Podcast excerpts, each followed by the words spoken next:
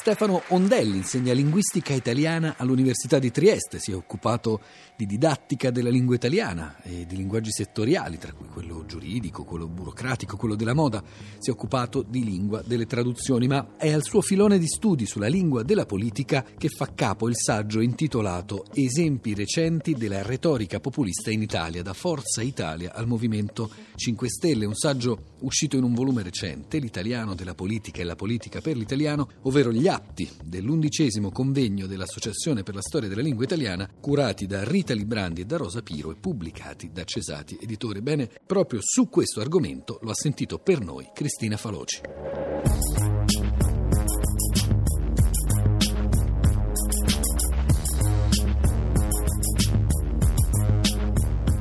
Stefano Ondelli, quali elementi linguistici caratterizzano secondo lei il discorso politico che possiamo definire populista? In generale, anche se i politologi non sono tutti d'accordo tra di loro, sappiamo che cos'è il populismo per i contenuti, per che cosa dicono i leader populisti, ma non per come lo dicono.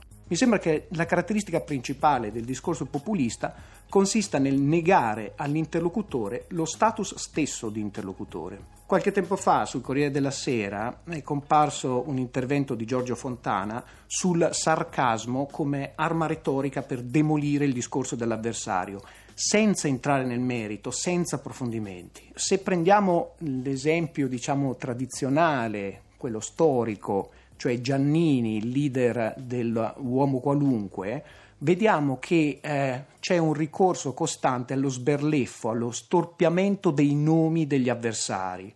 È vero che Bossi non scherzava, partendo da Berluscaiser per arrivare al PDS partito dei Saumari o partito della sfiga, ma è Grillo quello che si dimostra il più prolifico, quello che è più creativo. Troviamo Bersanator, Lebettino di Firenze per Renzi, Frignero per la Fornero, Frominchioni, Topo Gigio Veltroni, Pisapippa per Pisapia, lo psiconano per Berlusconi, Rigor Montis. Inoltre, direi di più, i populisti vogliono spazzare via la vecchia classe dirigente no? e permettere al popolo di tornare a riappropriarsi della propria autodeterminazione. Sarebbe naturale, diciamo, esaltare la novità in opposizione al vecchiume, ma anche questa è una caratteristica tradizionale o comunque tradizionale almeno a partire dalla Seconda Repubblica. Generalmente i populisti hanno un atteggiamento ambivalente nei confronti della novità, no? perché il popolo deve anche recuperare le sue tradizioni, la sua purezza originaria.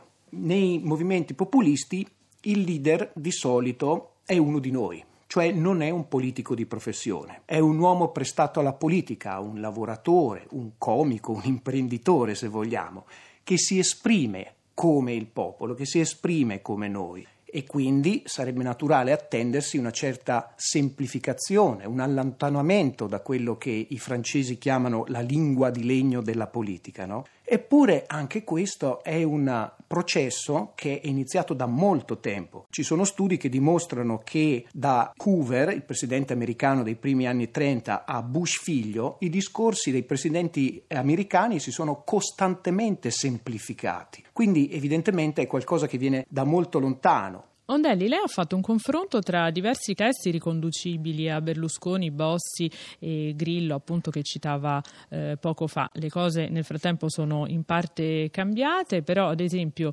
il lessico ed alcuni stilemi ci dicono comunque qualcosa su questi leader, su queste formazioni. Mi viene in mente che non ritrovo in questi suoi lemmi ricorrenti ad esempio la parola cittadino o cittadini, ehm, così come eh, la tendenza ad esempio dei dei 5 Stelle a parlare di non leader, non statuto e molte idee premesse appunto dalla negazione sia anche un po' un sintomo di una politica che si è identificata molto anche come no. Effettivamente Berlusconi è quello che probabilmente si caratterizza di meno come leader populista, no? sottolinea la sua alterità come imprenditore eh, rispetto alla politica, ma per il resto eh, diciamo non può veramente non far parte dell'establishment in quanto proprio imprenditore. Lui fa appello a concetti astratti come libertà, dignità, il benessere. Bossi invece è quello che più di tutti si concentra sull'identificazione del suo popolo e lo fa principalmente su base geografica ed etnica, quindi troviamo la, la, questione settentrionale, il nord, la Padania e tutti i derivati padanisti, padanistici, padanità, eccetera. Invece eh, Grillo evidentemente è quello che si caratterizza più di tutti per l'innovatività, almeno per quanto riguarda le parolacce, il turpiloquio che è utilizzato in Bossi sicuramente, ma eh, il problema, e qui è un problema proprio di analisi, è che Grillo eh, non ha una carica istituzionale, quindi quando parla parla sempre ai suoi simpatizzanti e gode di maggiore libertà. Le principali parole tipiche di Grillo, quelle più frequenti che lo distinguono dagli altri, sono proprio le parolacce.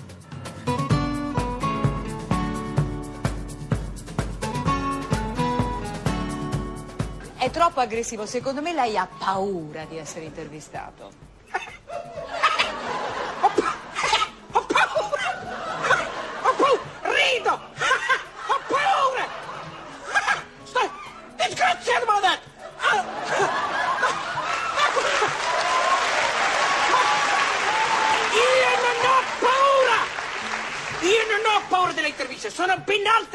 Mi fanno paura. Quali? Quali? Quali? Quali? Quali? Le domande, per esempio, le domande. No, scusi, com- Lo ammetto, allora c'è chi, chi ha pro- problemi, ha paura a prendere, che ne so, Eh, l'aereo, sì. c'è chi ha paura delle cavallette. Le cavallette. Io se sto in una stanza e c'è qualcuno che fa le domande, vado nel panico piuttosto, però non ce la faccio. Comincio a sudare freddo, mi sento male, mi sento cazzo. Perché com- cosa sono queste domande? Le interviste va bene, le domande no!